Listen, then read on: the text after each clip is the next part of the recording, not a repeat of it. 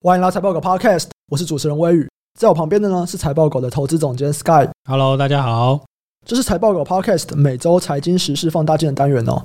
每个礼拜五的早上啊，我们都会来聊一聊这周股市的重大消息、各个产业的趋势，以及分享我们的看法。那今天这一集啊，同样是跟《金周刊》的合作。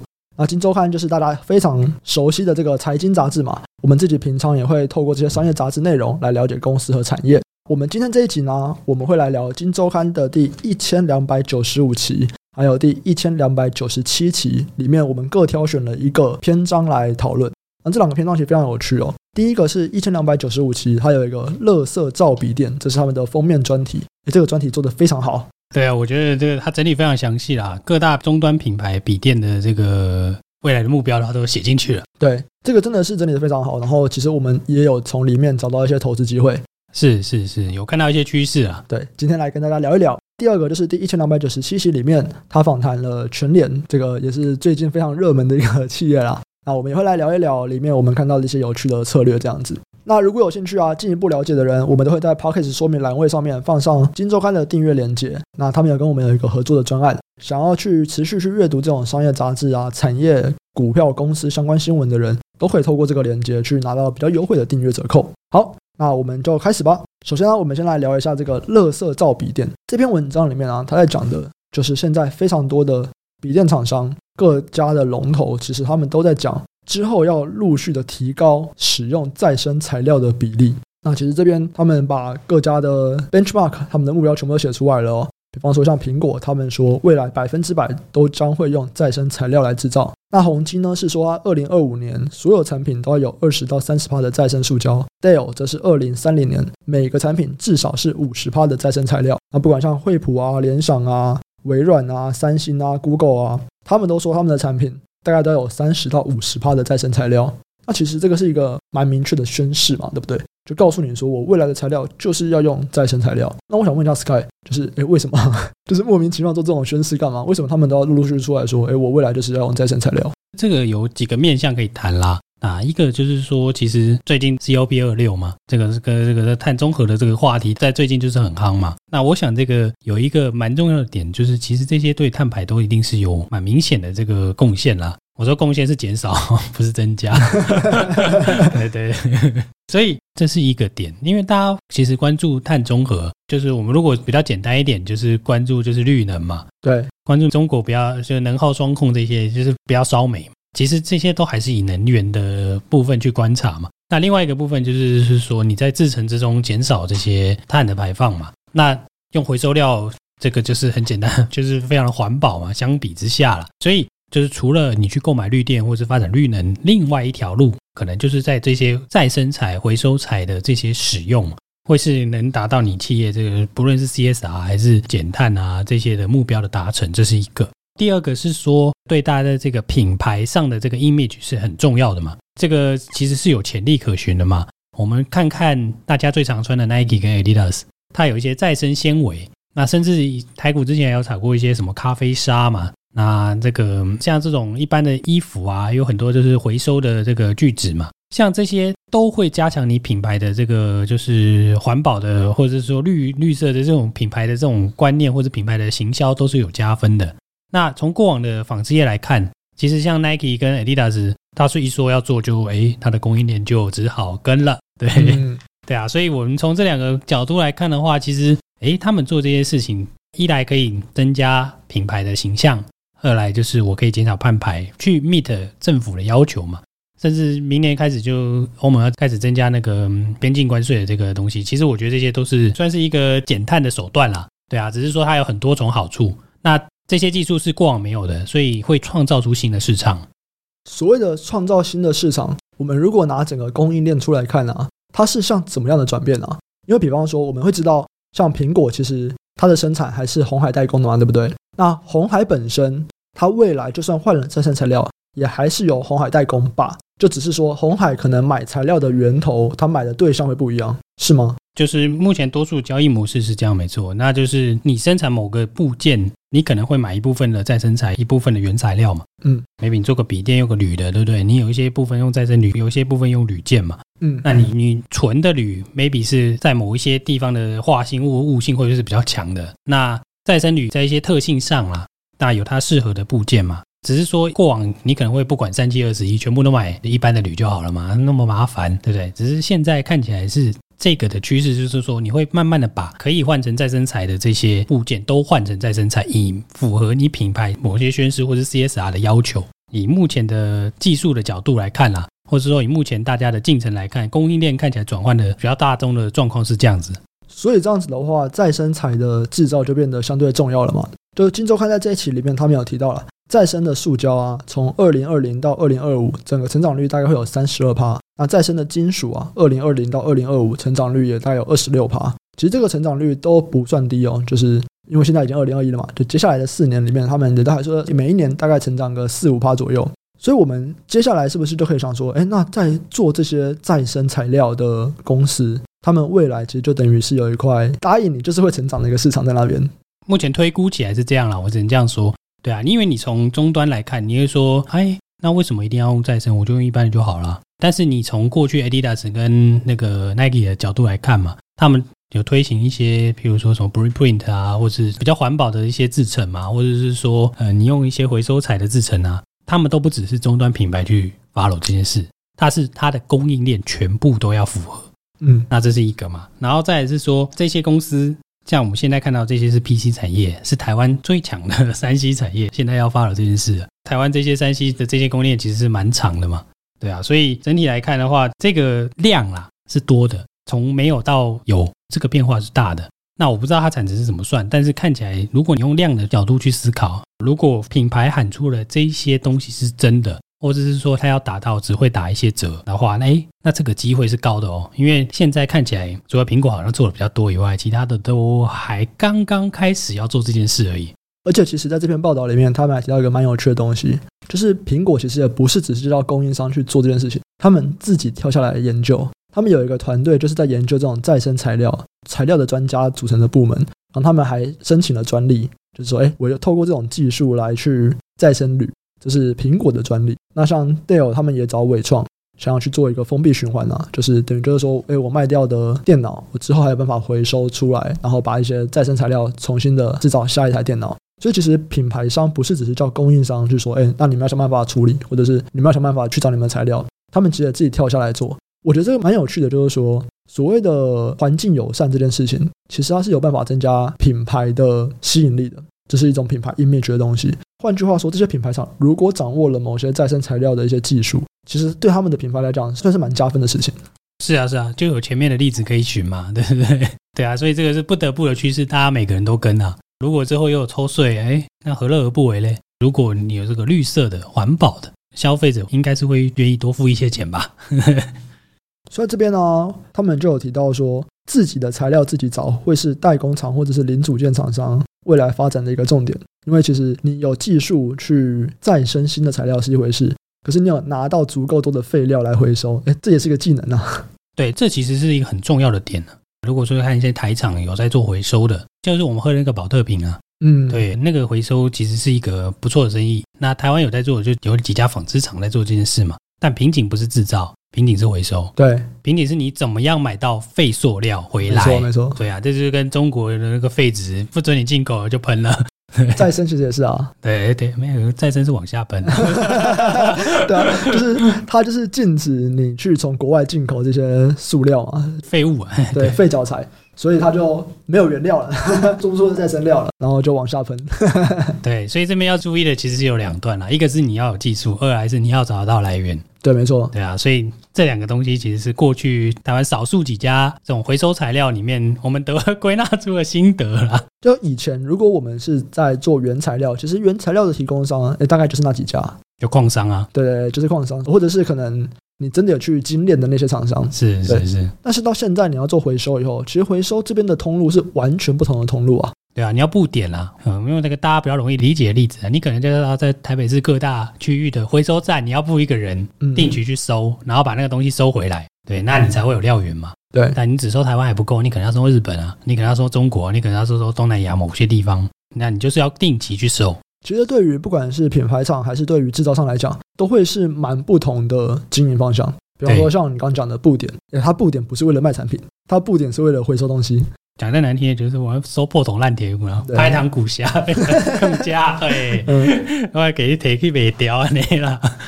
对啊，所以这个其实是另外一种挑战啦。我觉得我也蛮认同这个东西，就是会有创造一个新的市场嘛。对对啊，因为它等于是有点把这个供应链的这个过往的商业模式，其实扭转了。在我们开头有说啊，其实我们在这里面找到了一些有趣的投资机会。你要不要讲一下你的切入点是什么？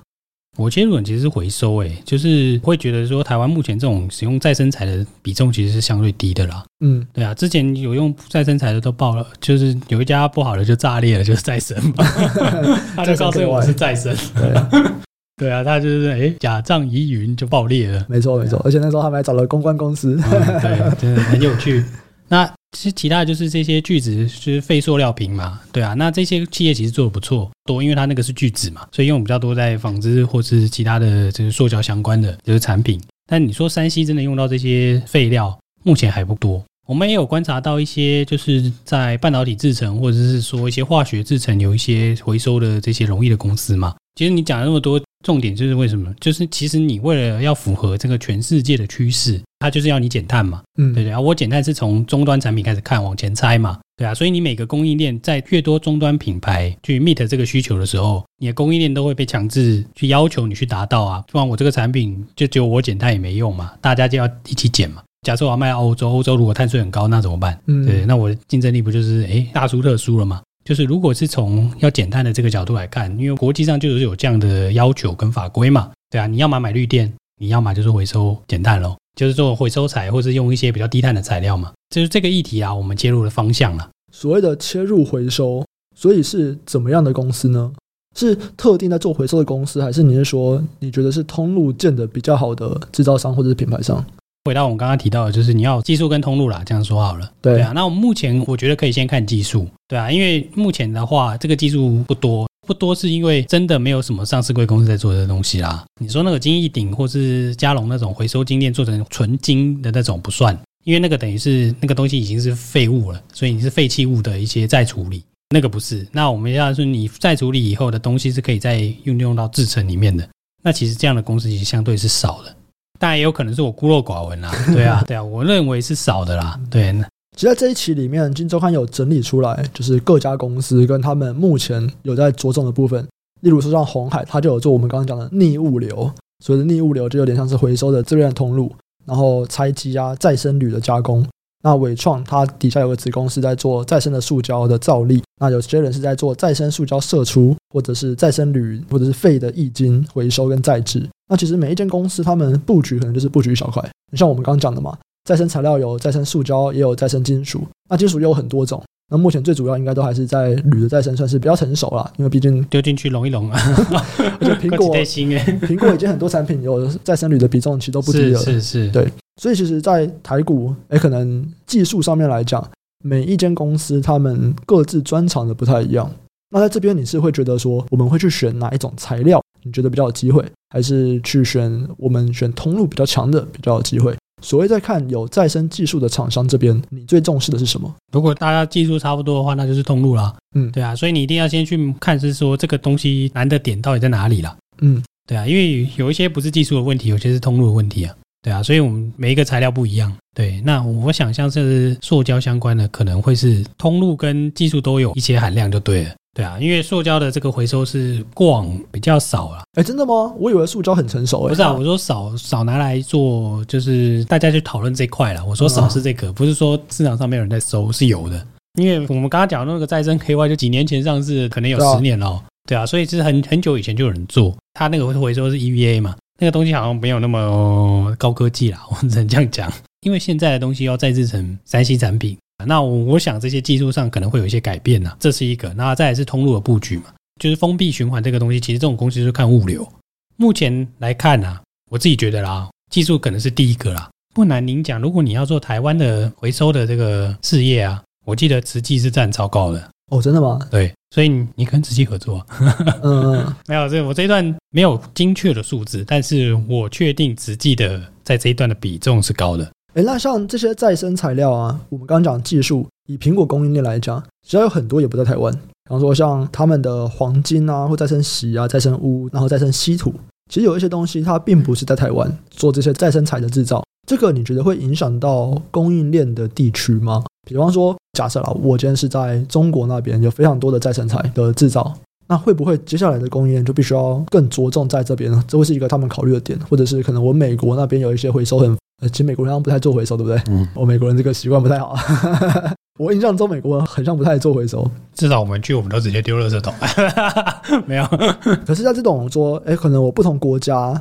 会不会因为我不同国家的再生材的技术不同，然后有某些国家它就是，诶，我在比方说稀土啊，或者是一些比较特殊的金属上面，我再生的能力比较好，就会导致我供应链必须要有部分的转移。对啊，我觉得会啊，就是因为他有这样的需求，他会去选择嘛，去把你的泵表摘出来，哪一些东西再生材比较容易取得，他就往那个东西去靠拢啊。原料取得自然是这个供应的重点啊。所以我们刚刚提到了嘛，通路跟技术嘛，但技术都一样的时候，就是原料啊。他自然的就会去选择最有利的方向去布局啦。我觉得这是蛮有机会的，只是说到时候就是看说你生产的点在哪里啦。如果说是塑料或金属啊，其实是值得用船运的嘞，已经是很确定的事了。因为有很多人是国外收垃圾的，嗯，收回来做再生材。对对对啊，因为这东西你我刚刚有提到嘛，客户愿意付更多的钱，所以这个东西毛利应该是高的。那站在这个角度之上，收通路的跟制造的地方不一样，也是合理的。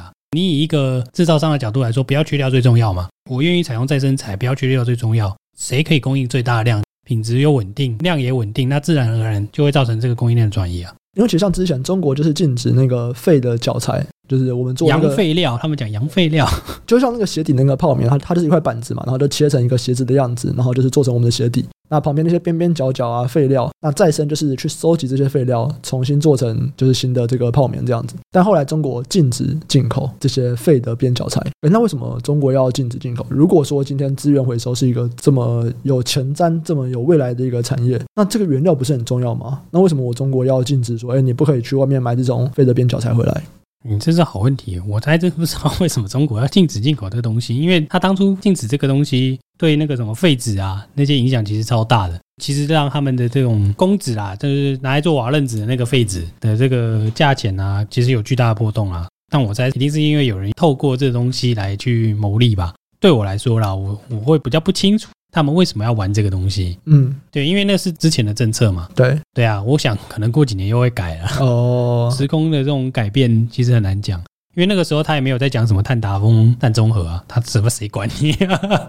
我先赚再说啦。关注的重点不太一样。对啊，我觉得可能下一个五年计划，或者是可能之后可能必须要有这样的减碳的需求的时候，哎，那可说明这个政策要回来了。谁可以拿到最多的废料，说明谁可以大赚钱啊。所以我们之后就是有一种资源回收概念股啊，对对，资源回收概念股要喷了，这样。嗯，你有乐视你就赢了。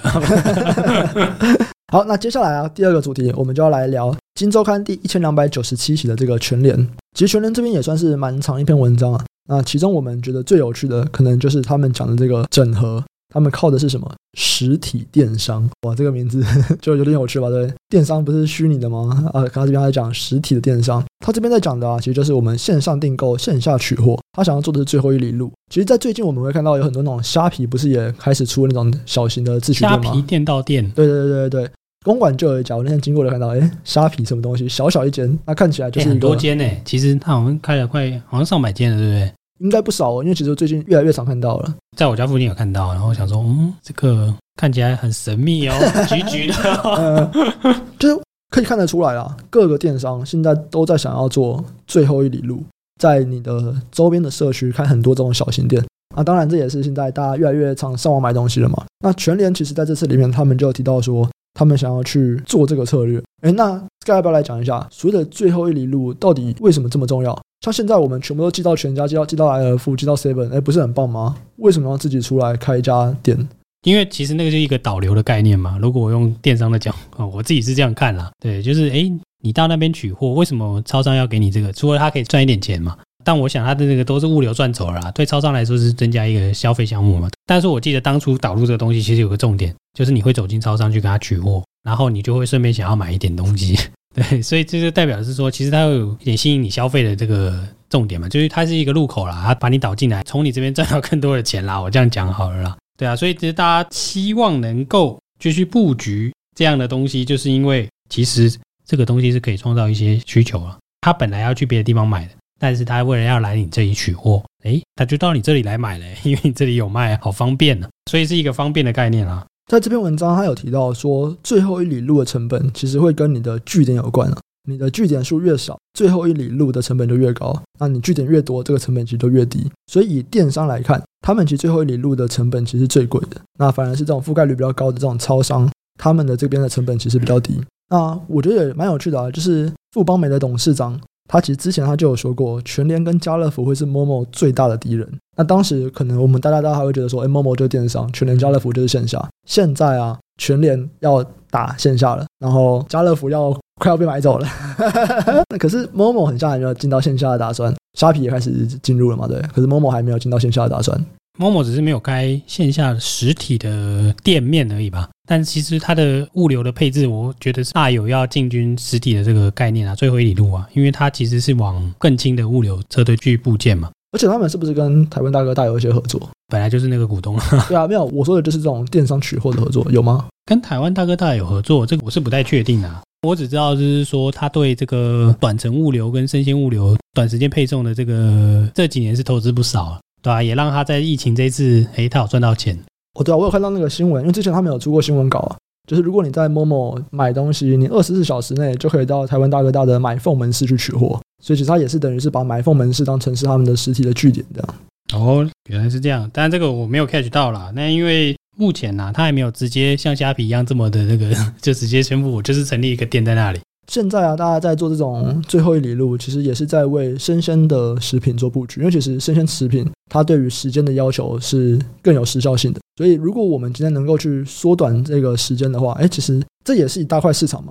现在我们很多的商品没有时效性商品，可以摆个一天两天的，我们都已经很习惯就线上购物了。可是对于生鲜食品来说，可能大家还没有非常习惯线上购物。那他们就是希望透过，如果我有这种据点，然后他在据点当下，它可以有一些低温储藏的方法，例如说就是全联，它那边一定有足够的冰箱嘛，对不对？那透过这种方法，其实他们能够去做到生鲜食品的配送。这个我想是他们不论是中国或者是台湾啊，就是很觊觎的一块市场吧。我们这样说好了。我甚至看到他们一些操作是说，有喊出一些口号嘛。就把这些门店、这些超市，哎，当你的冰箱，嗯、你随时可以去拿嘛，对不对？或者是说你随时可以订嘛，对吧？你就不用买那么多东西了嘛。其实这个另外一个角度来看的话，他就是说，哎，你东西都在我这里买就好了，你也不用去什么菜市场买菜啊，去购物啊，，man，太麻烦了。对，全部我来赚。可是这个对于一些尖峰时期的控制，这个应该就更困难，因为我们常常会看到，比方说像双十一即将到来的双十一，我们应该就会看到很多的。seven 啊，莱尔富啊，全家，他们就是整家店都堆满大家的包裹这样子。现在就是了，不是吗？可是如果未来大家都买生鲜食品，哎，我的冰箱就是那个样子。哎，现在我的那些包裹没有时效性的包裹，哎，我可以叠在走道上也没关系。大家就是客人来，可能走路的空间比较窄一点，或者是比较不好看，但是没关系，至少它不会坏掉。但如果未来生鲜食品也很多，我的冰箱就是那个样子，满了就是满了耶。对啊，所以我就说有需要有一个地方帮你储藏嘛。像这种超市，它自己还有比较大的货物储藏空间嘛，这是他们主打的一个方式啦。就是我觉得，就是大家目前看到的商机是长这样啦。另外一家电商龙头也是这样，这算电商龙头嘛？最近上市的那个企业也是这样，大家主打 OMO 嘛，就是虚实是线上。那你储藏的地方当然也不止，就是在你家嘛，你也可以储藏在别人那里啊。这这都是类似的概念啦。那在这边里面，我们会看到什么样的投资机会吗？蛮有趣的是说，你可能可以看到，就是说这有虚实整合的商机吧，这是一个嘛。然后其实这些公司，他们其实在不断的整并，就是零售三雄不断的在并购嘛，就是一个市场慢慢变成熟，大家集中度还慢慢拉高了，对啊，所以小的会慢慢的退出啊。Maybe 你可以从小的去思考它的清算价值嘛。那你也可以去思考大的是说，这些其实他们的界限是模糊的，连电商跟这个实体通路分开了嘛。其实现在慢慢的这个界限模糊了，但我觉得这界限模糊这个东西应该有蛮多投资机会的。为什么会这样讲？是因为好，那这样子全年跟超商有什么不一样？诶，可能没有不一样了。对啊，对啊，所以可能这个东西他们以前是分开的竞争的，现在有可能是同质哦。嗯，对啊，所以两边的市场会互抢。那再举一个比较极端一点的例子，像是药局，诶，药局现在卖很多东西，诶，药局现在连蛋都卖了。对不对？诶，那它是不是又有跟这些超商，或者是它替代掉部分超市的功能？对，所以其实现在慢慢的那个界限都模糊了，比较看不清楚啊。所以在这个板块重新洗牌的时候啊，会有一些投资机会啊。但具体来说，目前看起来就是你线上线下的这个整合度高的，在这个时间点看了，会是比较明确说，至少在这几年可以赚到一些超额利润啊。那接下来就是说，看你通路的布置的策略嘛，对不对？因为这个疫情台湾才刚过嘛。对，我相信这个有二十四小时变二十四天的 物流经验，应该就是哎，你就知道这个物流的部件是很重要的。对啊，所以谁在这种基础建设部件的越多，谁说不定有可能在零售的这个重新大洗牌的实体跟这个虚拟的东西的界限也慢慢模糊的状况之下赚到钱了。你刚刚讲的界限模糊，其实我想到蛮多的。第一个当然是你讲的实体跟虚拟的界限模糊，那这边也是在这篇里面全联他们有在讲的东西。其实如果我们去看全联他们的相关访谈，或者是他们如果有些演讲，哇，其实全联高层的人其实他们头脑非常非常清楚啊。我参加过几个 conference，我觉得哇，他们高层的人其实真的是，我觉得算是蛮拥抱型的思维，而且蛮厉害的。他们也跟九一 APP 有蛮多的合作嘛，所以如果我去看的话，发现说哦，九一 APP 跟全联，我觉得他们在虚实整合这边的故事或者是愿景算是蛮一致的。那除了虚实之间的界限变模糊，另外一个就是中型店跟小型店的界限变模糊。像你刚刚讲的，可能现在全联买了大润发嘛，然后家乐福买了顶好，现在统一可能要来买家乐福。就是我们可以看到这种中型店跟小型店的界限已经开始慢的模糊了，大家都全部都要。那最后一个界限模糊的，其实你刚刚在讲说这些界限模糊的时候，会让我想到一个，因为你不是有提到药妆店在卖鸡蛋吗？然后对，开始说，哎，你药妆跟一般的这种杂货很像，也慢慢的很像。其实我想到的就会是那个时候大家在炒大巨蛋的时候。就说，你一个停车场为什么做成商场？就是说，哇，大家真的是很爱买东西。台湾人是不是真的很爱买东西？就是各种地方我都可以消费，然后消费都是消费，其实都差不多的东西这样子。这些东西我到处都要买得到。这个跟日本跟美国有关系吧？日本不是很喜欢那个铁道经济嘛？就是那个只要是大众运输出入口就可以弄成商场啊。然后美国是到处都是 mall。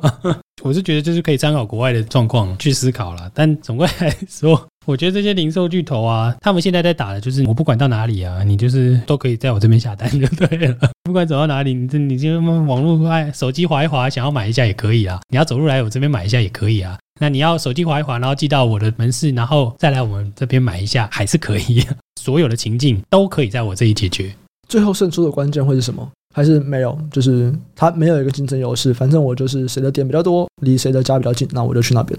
我自己觉得啦。以目前来看呢、啊，就是你备货的精准度吧，跟价格，对啊，全年是以价格取胜嘛，价格是表面嘛，我价格很便宜，但其实背后来说，就是它管理的能力是好的嘛，对啊，你在管理这些备货的成本，才能让你挤出利润嘛，对啊，我觉得这个很有可能是最大的关键啊，就是你在这些背后的管理，其实你卖那些东西，表面看起来是在我可能是个杂货店，或是一个超市，或是一个量贩店。那实际上是我对这些哪一些东西需要备多少存货，我什么档期要做什么事，那什么搭什么可以赚到最多的钱，对啊，我觉得这个可能 maybe 会是背后胜出真正的原因啊。了解。好，以上啊就是我们这一集跟金周刊合作的内容。那如果对这些产业啊，或者是公司内部人的访谈有兴趣的人，都可以去订阅金周刊。我们会在 Podcast 说明栏位里面放上订阅的优惠链接。喜欢听众朋友啊，记得按下订阅，并且分享给你的亲朋好友。如果有任何问题或回馈，都欢迎留言告诉我们。我们会不定期在 Podcast 中回答留言区的问题。那想要找平台讨论投资问题的，都可以上 Facebook 搜寻财报狗智囊团，